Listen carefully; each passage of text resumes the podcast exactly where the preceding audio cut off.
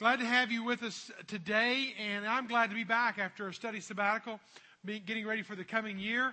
And this year, uh, one of the first series right out, of, right, out of, right out of the chute is this one, and we're going to be looking at what I'm calling majoring on the minors. There's a whole lot of scripture that is just absolutely left to neglect, just not even considered, not even studied.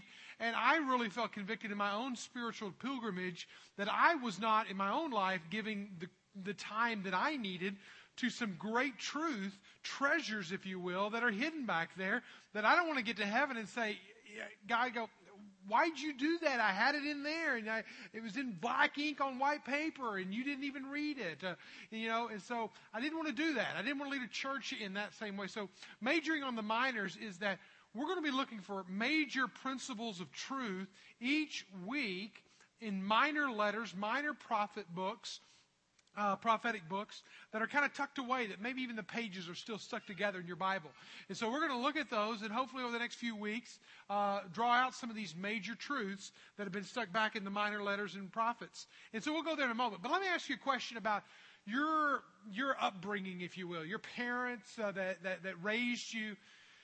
Uh, did you have a, a, pretty good feel for your your family unit that you grew up in? Now, I grew up as, in, largely in a single parent home, so I didn't have much of a choice.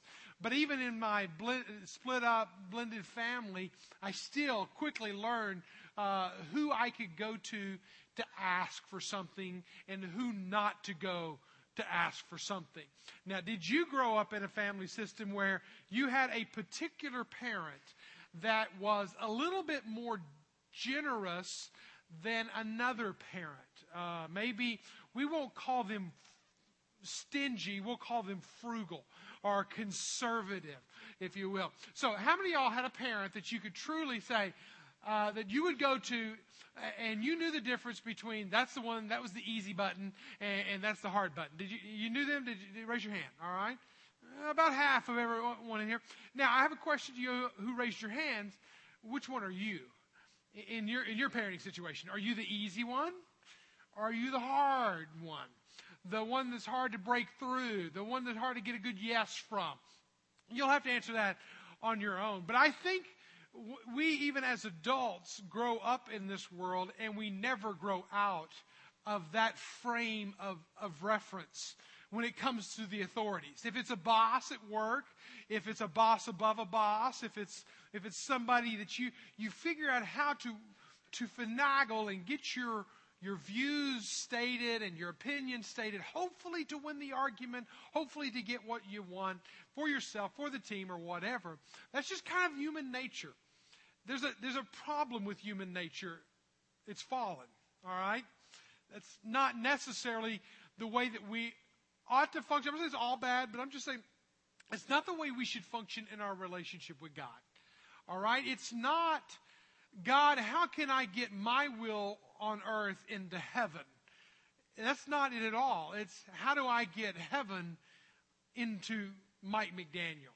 How do I get God's will here? I mean, when he taught us to pray, he didn't say, Pray, my will be done as, on earth as it is in heaven. He said, Pray, thy will. Thy will be done on earth as it is in heaven. See, the whole idea here, the whole paradigm scheme here for God is not how do I get my will into heaven, but it's how do I get God's will into me.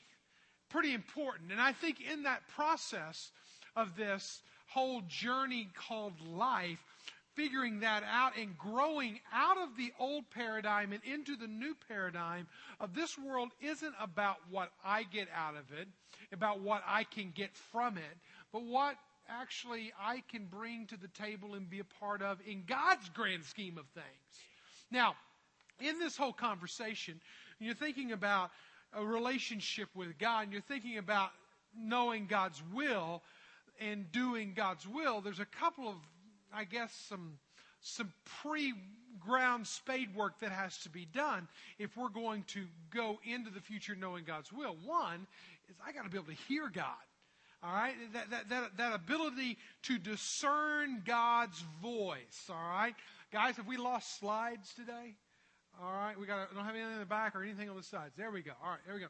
So discerning God's voice is very important. Now, for me, a long time in my life, I thought God's will was a big mystery.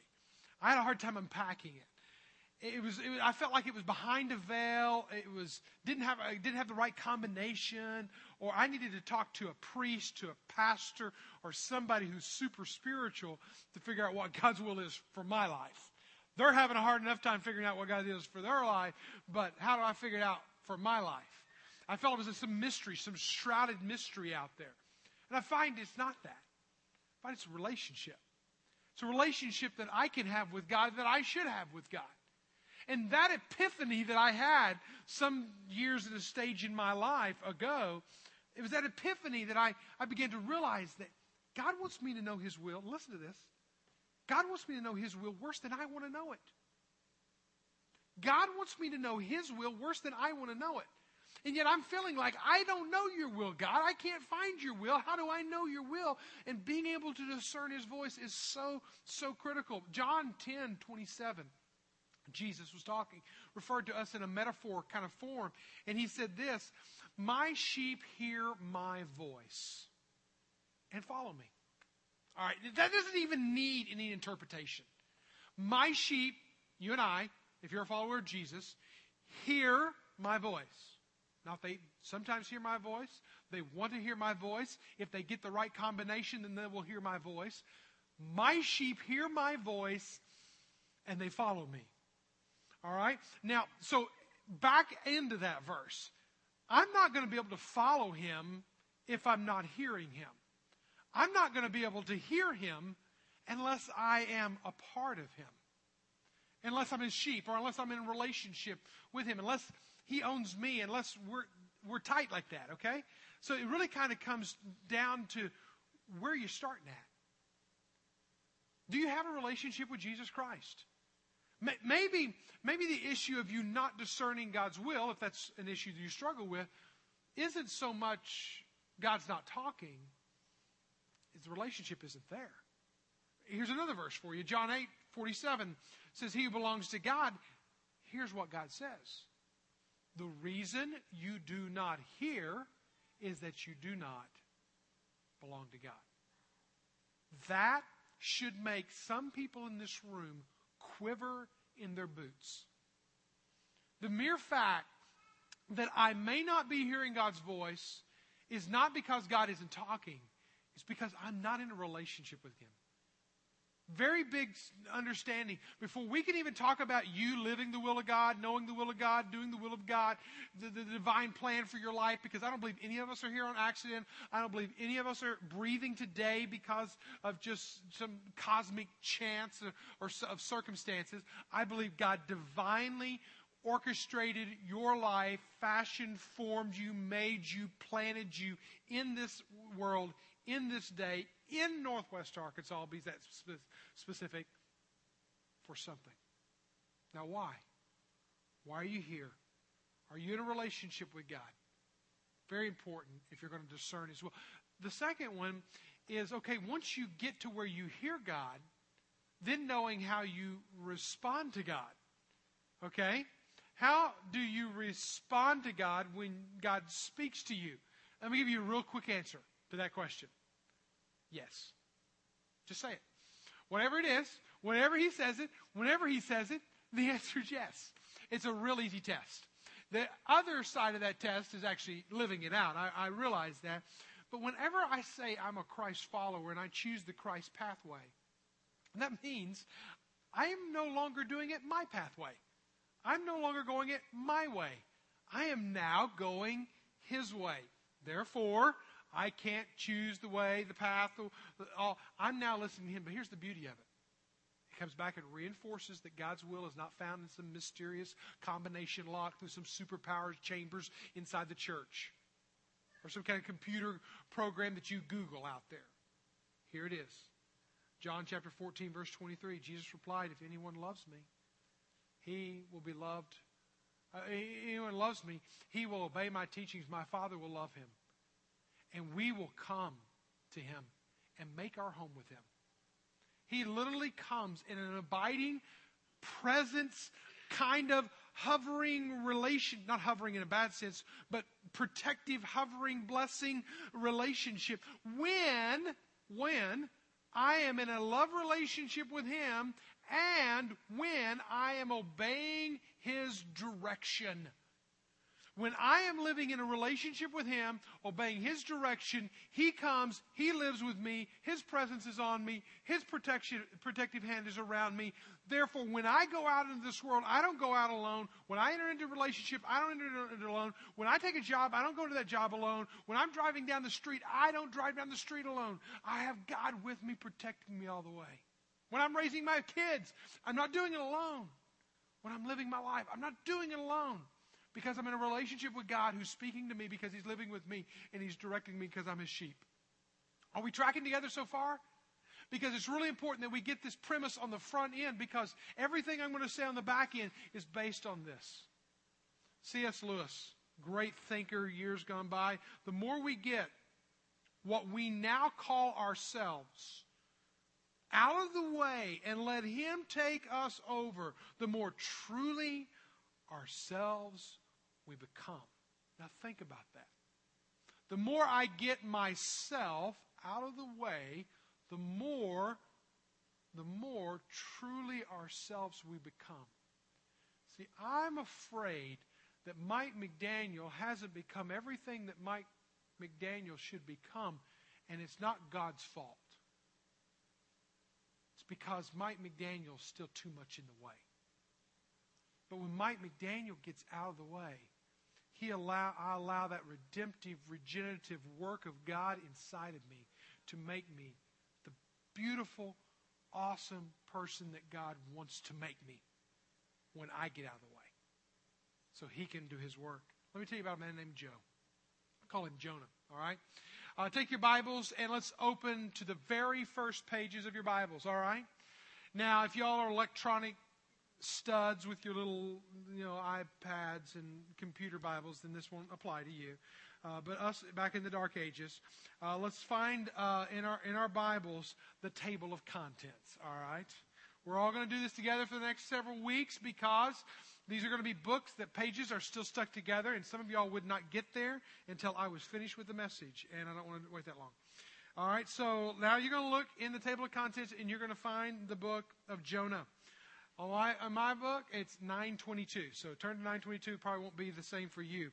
But uh, find the find the book of Jonah. Be turning there. Let me tell you about Jonah. Jonah's a real person with a real name, with a real with a real history, with a real God, and lived in a real time. And and I, and I believe that you know you know the story. We've all kind of heard it growing up. Whatever Jonah, the well, and you know Jonah the well. He becomes fish food. Then he becomes fish vomit three days later.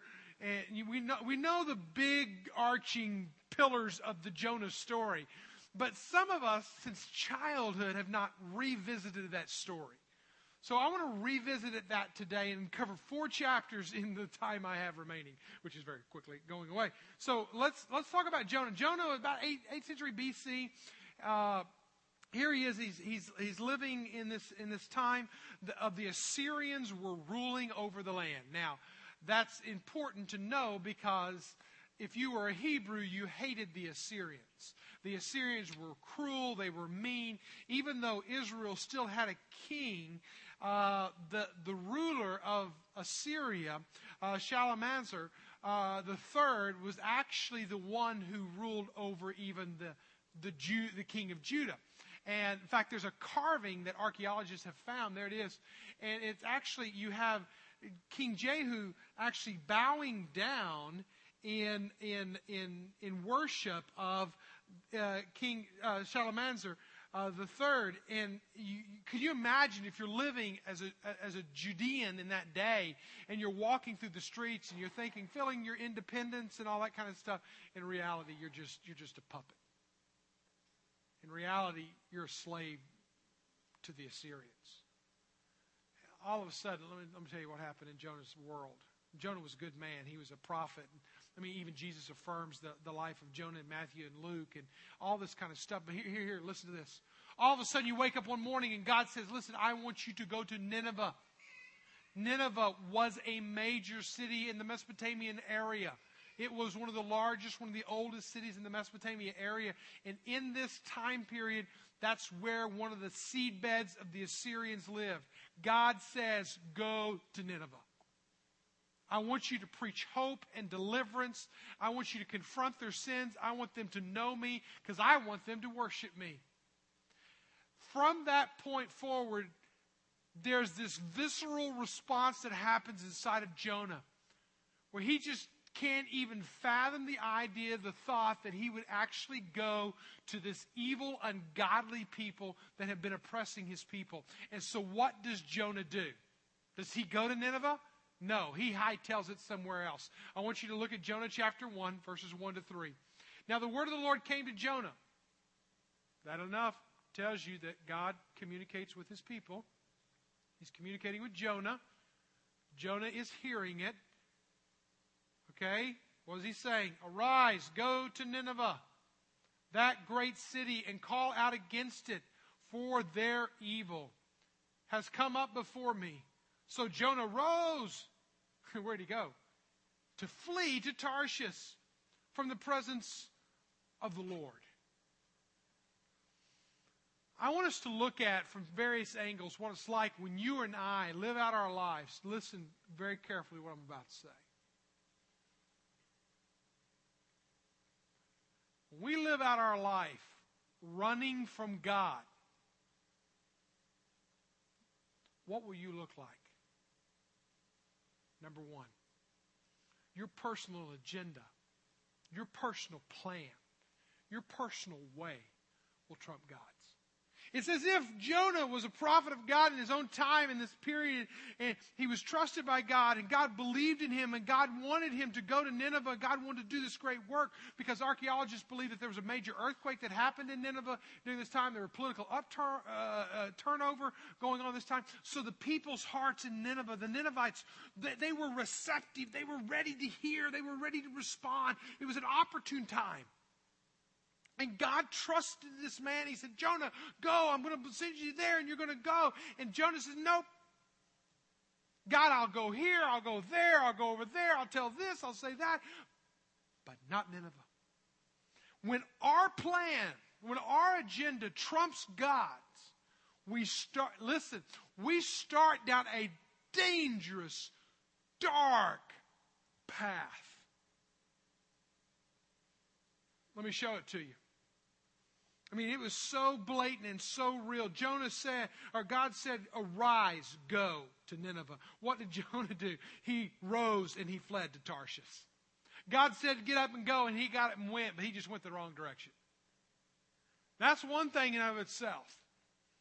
You know, when I physically choose in my own powers and wills to do my own plan against God's plan, clearly spoken in His Word, clearly spoken through godly counsel, clearly spoken through His Holy Spirit, and I choose, and I'm living under God's presence, and I'm living under God's protection, and I'm living under God's provision, and I'm living under this, and sometimes we just go on and on in life, and we don't think anything about it. But whenever I choose to do my own plan, my own way, you know what happens? I'm walking with God, and all of a sudden, God, you want me to go here? No. And the protective, provision, blessing hand of God that was once over me is no longer over me. And now I'm playing fast and loose. He arose, he fled to Tarshish away from the presence of the Lord. The greatest tragedy is not that he didn't go to Nineveh. The greatest tragedy is he was no longer walking under the presence of God. It's a very big statement. I thought, man, I don't know how many times I've read this passage and just read right through that. I started doing a word search, started doing a phrase search on this one phrase away from the presence of the Lord, away from the presence of the Lord. You know, because when you look at the when you look at where he went, he went away from the presence of God. That was, that was pretty big. I mean, you know, we know where Nineveh was because was what he did. He went down to Joppa, and Joppa, he could have gone up to Nineveh. Nineveh was just straight north, but instead, archaeologists believe that, the Tarshish was as far away as Spain, a year's travel by ship. This, I mean, he didn't just go off course a little bit. He went in a totally different direction from where God wanted him to go. But again, physically, that's where he was going. But more than anything, spiritually, he was living a life recklessly out from under the presence of God. The other time that this, this phrase is used, the only other time that I found was when Cain, his brother, Cain killed his brother Abel. Cain killed Abel. It says in Genesis chapter 4, verse 16, that he fled the presence of God.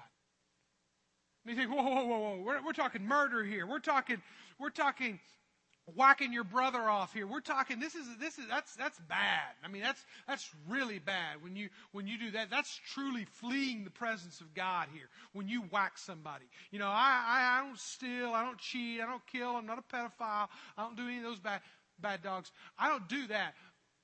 What, what did what did Jonah do? He just didn't obey.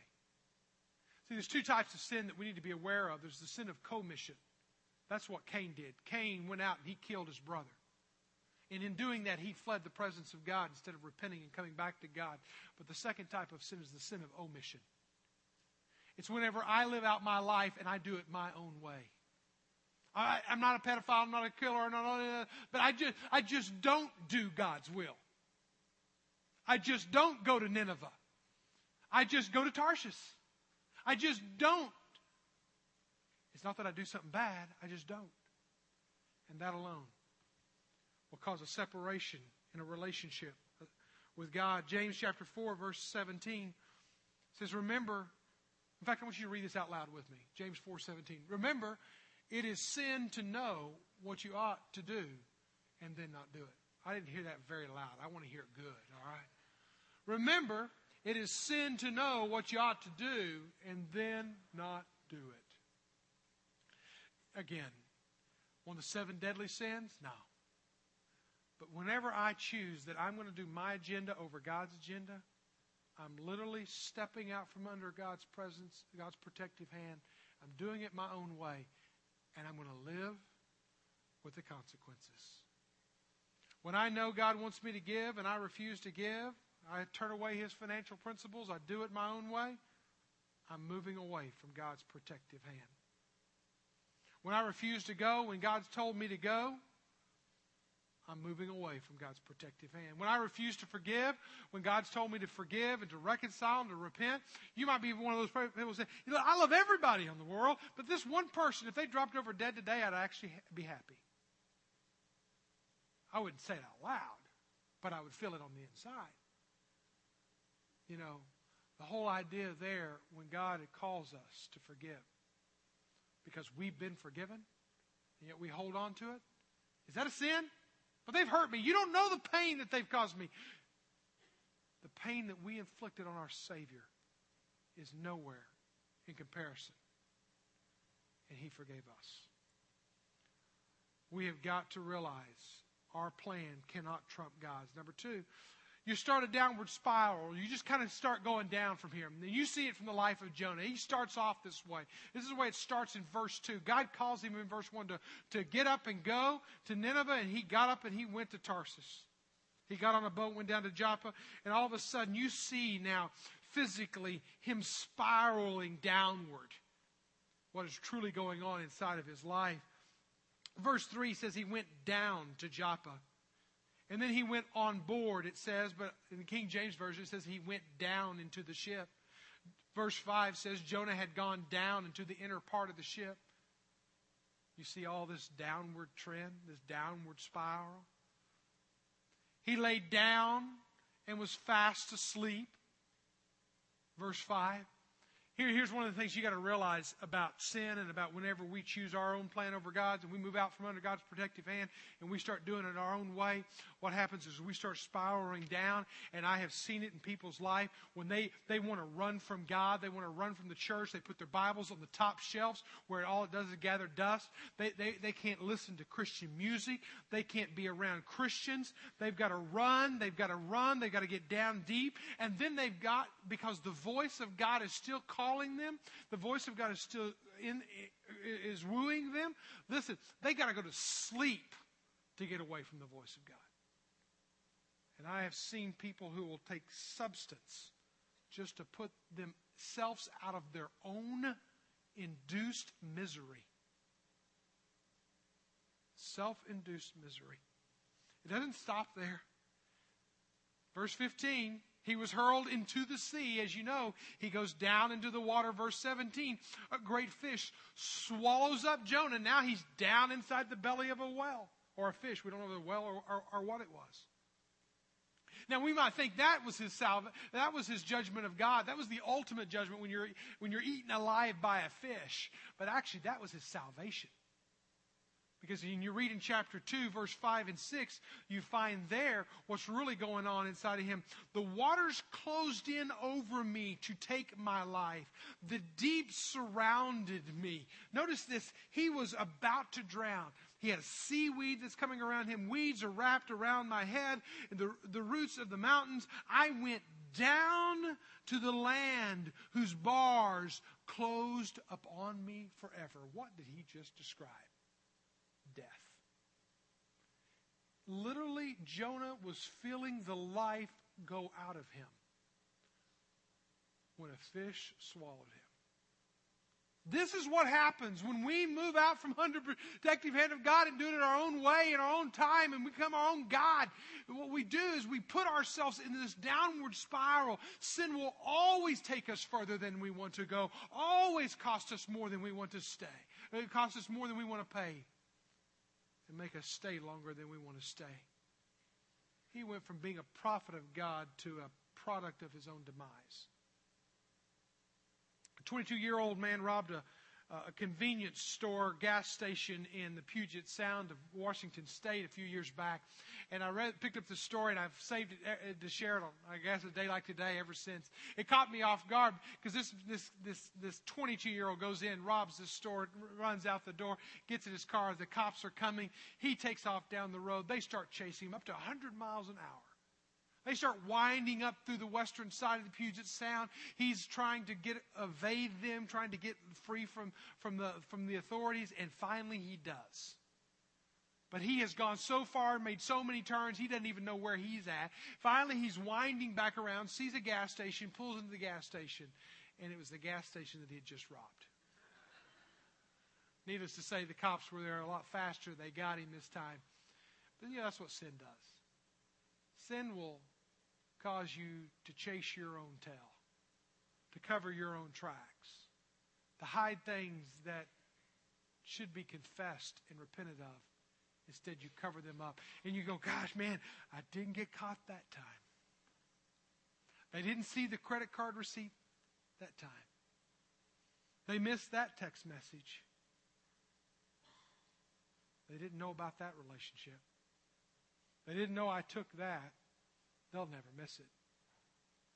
You see what happens, and we start this lifestyle, and we go down, and we go down, and we go down. Which leads me to the third. Preferred view, third view we need to not miss, and that's that. And I hope this happens when we hit the bottom. I hopefully you will remember God at the bottom. No guarantees. I, I, I've been in this long enough over 20 years, and I've seen a lot of people hit the bottom. In fact, that's probably the triage care of people hitting the bottom is probably what I do most behind closed doors. People want to see me because they've hit the bottom. And the sad part is, is that I've seen family members go and hit the bottom and they get up mad at God because God let that happen to them. I go, you did it. It's the culmination of the decisions that you made and the voices that you didn't listen to and the voices that you did listen to. You did it. I've seen family members and friends go through, fall like they're going through trees, hitting branches and limbs and, and getting caught and hung up on things. I think, surely you're going to grab a limb and you're going to stop. They don't. They keep falling and falling and falling. And then they hit the bottom. Some don't wake up at the bottom even. But when they do, they got it. they're like Jonah. When he finally got to the bottom and he hit the bottom, he woke up. Verse 17, chapter 1, it says, And the Lord appointed a great fish. Now, please note this. God appointed Jonah, a man of God, to go do the work of God. But he showed in his own stubbornness, his own willful stubbornness, that he wasn't going to do it. God appoints a fish, and the fish does it. Maybe we need to have the brains the size of a pea, and then we'll be a little bit more obedient. The fish goes and he swallows up Jonah, and Jonah was in the belly of the fish for three days and three nights. That gives you enough time to think as you're warmed by the blubber of a big fish. Jonah prayed to the Lord. Chapter 2 his God. From the belly of the fish. Please underscore that phrase. Where did he pray? It wasn't on the mountaintop. It wasn't some retreat center. It wasn't in some kind of fancy hotel. It wasn't in his uh, living room chair in a nice, comfy, uh, you know, uh, with his coffee latte beside him or in the coffee shop. He found himself in the belly of a fish for three days. He had plenty of time to think about it. And he prayed called out to the Lord out of my distress. And he answered me. Out of the belly of Sheol, I cried, and you heard my voice. My friends, this is a message of hope today. Because I, I'm going to put my money on the table today, and I'm going to say there's some in this room who you are here today, and you're either in the first or you're in the second. You're either right now turning away from the voice of God and you know it. You know it full well. Some of y'all are spiraling downward. And you can see it, but somehow you're either not stopping it or you're refusing to stop it or you can't stop it or you don't know how to stop it and you're just spiraling downward, falling through the trees, hitting the limbs as you go down, just as Jonah did.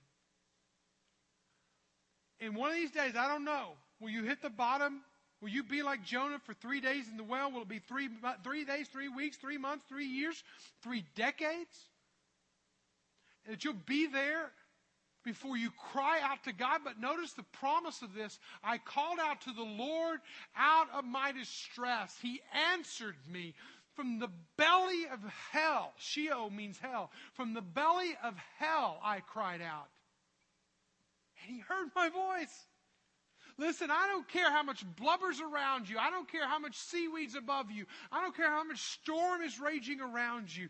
If you call out to God, if you say, okay, God, I'm tired of being God and I'm ready for you to be God again, I'm releasing the throne back to you in my life. I am ready for you to move. And I'm going to let you move in my life. What's it going to take? The prodigal son, you know the story, Luke 15. Here he was eating pig's food. Now you got to understand, he's a Jew. Jews don't eat bacon. I like bacon. All right? He, he, he's not even eating bacon. He's not eating, he's not eating anything. Pork tenderloin, he, he, he's eating the pig food. And the Bible says he came to himself. He came to himself. When are you going to come to yourself? How, how hard does that have to feel before you come to yourself? How many times are you going to hit branches before you come to yourself? I had a person call me in the middle of the night one night, and they asked me one question. They said, If you can't tell me why I should live, I'm going to end it all right now. Now, that'll wake you up. That'll put a pastor into overdrive real quick how do I talk this person off the, off the ledge? And this is my conviction. From this corner to that corner, from that corner to this corner, and all points in between. There are people in our lives, there are people in our world that are wondering the same question What is the point of this world? What's the point of this relationship? What's the point of my marriage? What's the point of my job? What's the point of my life? You may be at the bottom. Cry out to the Lord. Let him begin to rescue you. The story doesn't end there. Wish it did. Happy ending. Because he comes out of the water in chapter 3. And here's, here's the challenge to us today is to see that we respond to God with our body and our soul. That we get out there and we say, okay, God, I'm not God anymore. You're God. I'm following you. I'm going with you, God.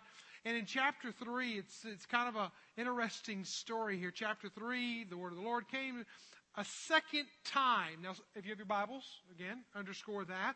Because this is a beautiful example that God is a God of second chances. And I've noticed in my own life, thirds and fourths and fifth chances. Verse 2 says, Arise and go to Nineveh. Didn't we already hear this? Yeah, it was in chapter 1. He gives him the same calling again. Arise and go to Nineveh, the great city, and call out against them in the message that I tell you. So Jonah arose and he went to Tarshish. No, this time he learned his lesson. He's going to Nineveh.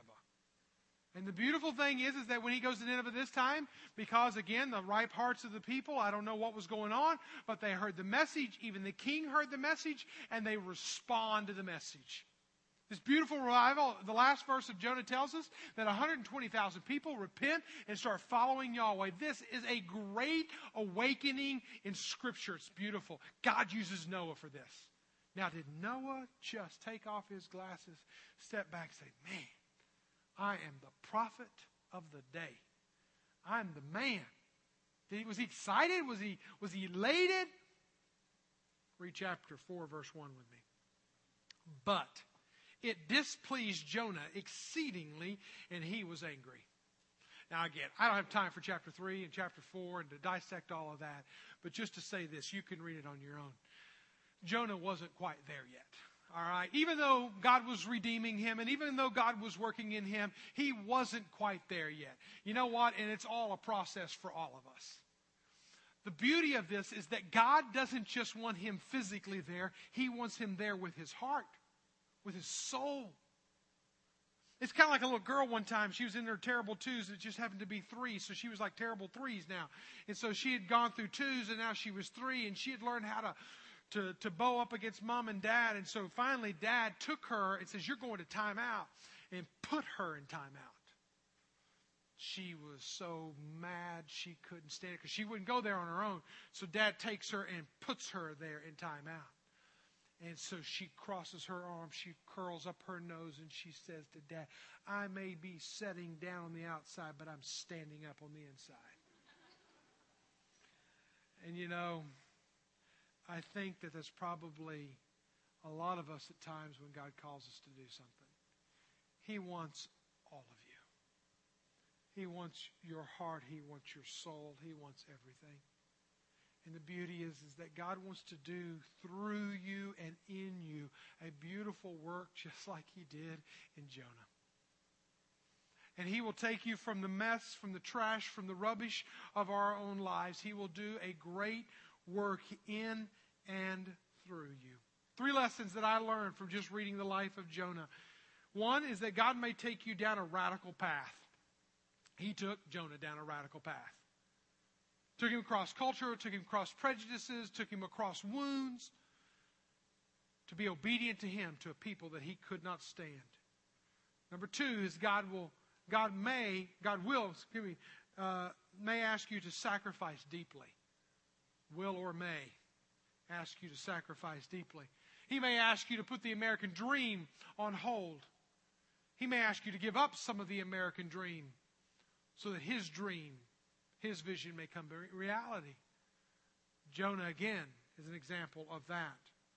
God will fulfill you. Jonah got into a sweet spot where God was clearly using him to bring 120,000 people to faith in Yahweh God. That's pretty big. Now, did Jonah like it? He didn't like the people. But God was at work through him. I, mean, I told you about Jonah. Let me tell you about Brad. Brad's one of our own. Brad is one of our own members, and he is feeling the call of God on him. And I want you to get to know Brad. I want you to be praying for Brad. I want you to partner with Brad. So watch this video and meet Brad.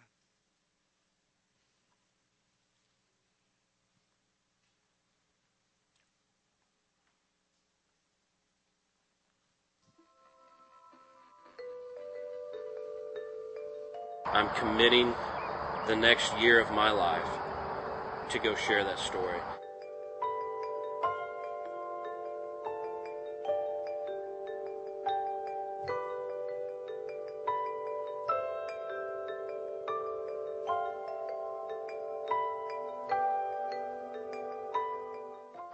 Liar, thief, drunk, druggie, fornicator, rebellious. Those were all words that uh, that used to describe me. I was raised in a a broken home, divorced home. My dad was an alcoholic. Uh, had a, luckily, I had a mom with a foundation, a Christian foundation, that always stuck with me. I, for some reason, still chose the the rough road. I chose the road to learn everything the hard way.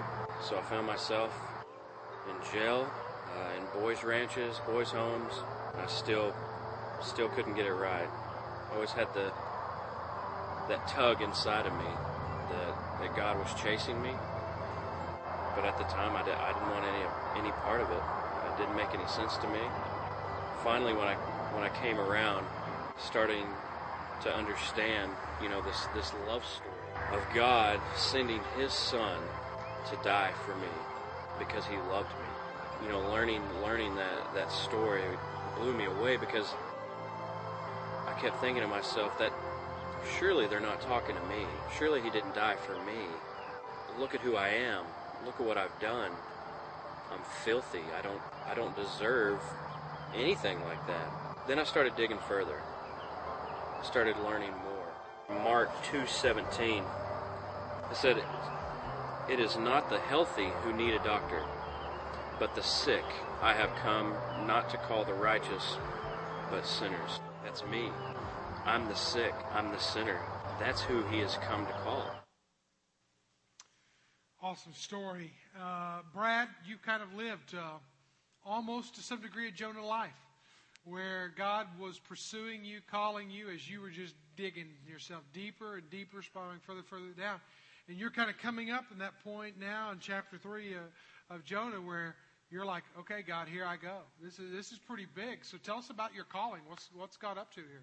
Yeah, so, you know, I've, I've been called to go to uh, 11 different countries with a team. Uh, it'll be a team of five. And we'll, we will be going to all these different countries and more or less just sharing that love story, mm-hmm. uh, sharing the you know the unique story that God has given me, my story, my past, and to show hope through that um, and and the true love of Christ.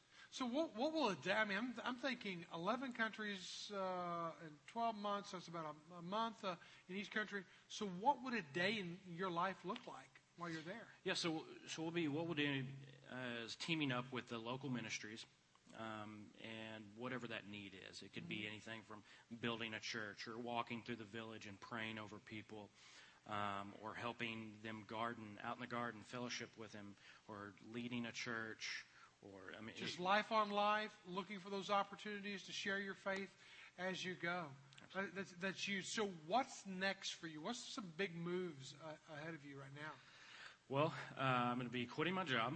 Uh, you know, I work at Walmart, and um, you know, promotions were coming, so I had to question uh, are we sure about this guy? You know, yeah. I'm, I'm, I'm, I'm comfortable here. Yeah. Um, but I'll be quitting my job. I'll be leaving, leaving my family, my friends, my church.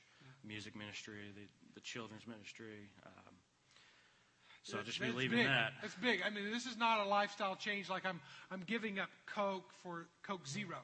Okay, this is, this is, uh, uh, this is this is a career change. I mean, you were gainfully employed at Walmart, climbing up the corporate ladder. All was well, not, not like bad reports, and you're running for the hills.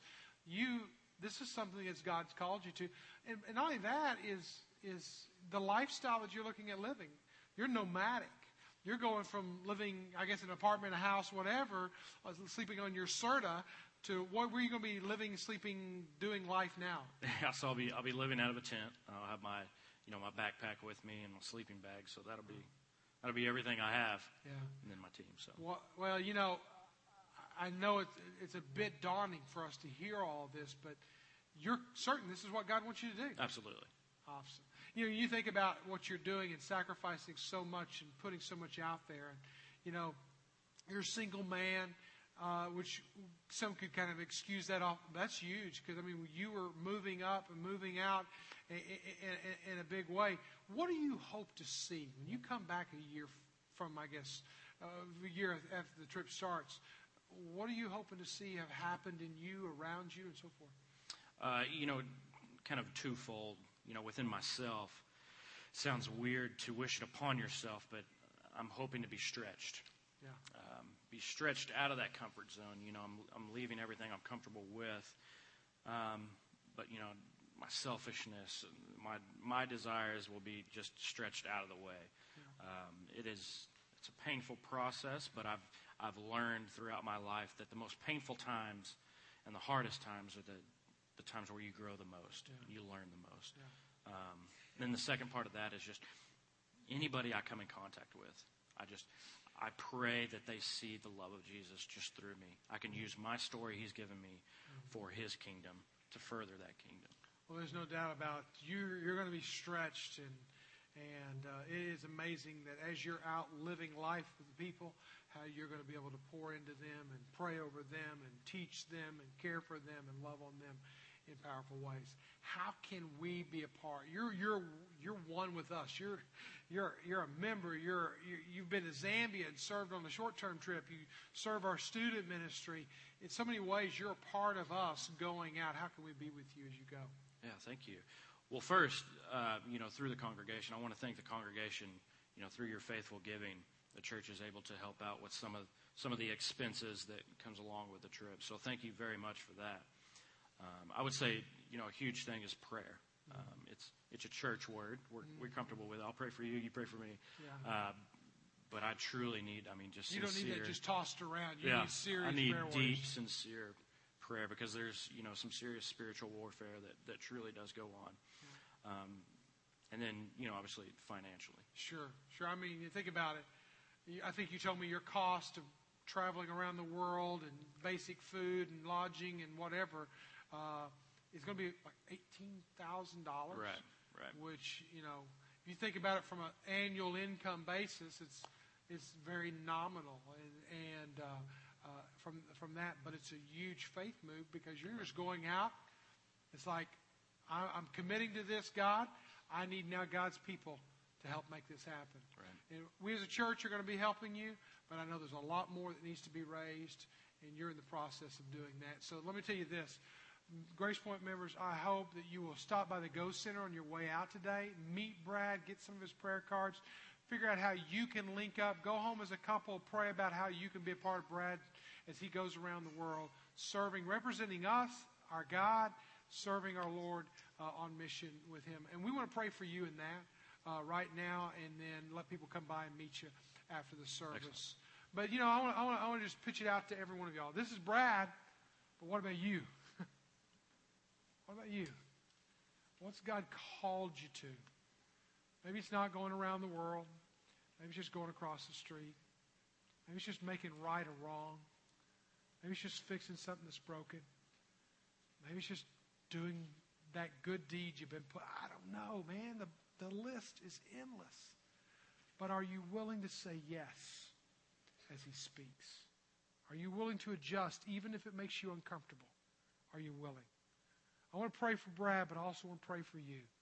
And then the band's going to sing, and you can respond however you want. You want to come and pray at the front? You want to pray where you're at? This is your time. You just follow the Lord's lead right here, right now. Let's pray. Father God, Brad represents us. He is not us, and he has his calling, Lord. We all have our calling. But we stand with Brad as one of us as he goes out from us and comes back to us, that Lord, you will use this man. You will protect him. He will be going out under the hand and the blessing of God Almighty. He is not fleeing your presence, he is walking with you, under you, blessed by you. And so, Father, we trust that. We pray that, Lord, in our, in our midst are people who are going to rise up and be a part of teaming with Him in prayer, through financial commitment, whatever, however. Lord, I pray for everyone sitting down right now. Everyone that has heard this message will consider the life of Jonah. And they'll ask themselves, Am I chapter 1 Jonah or am I chapter 3 Jonah? Am I running from God or am I obeying God? And I pray we'll make it right and we'll do what's right according to your call in our life. We pray this in Jesus' name. Amen. This is your time. You follow the Lord, you listen to His voice, you respond in prayer and obedience. Let's stand together.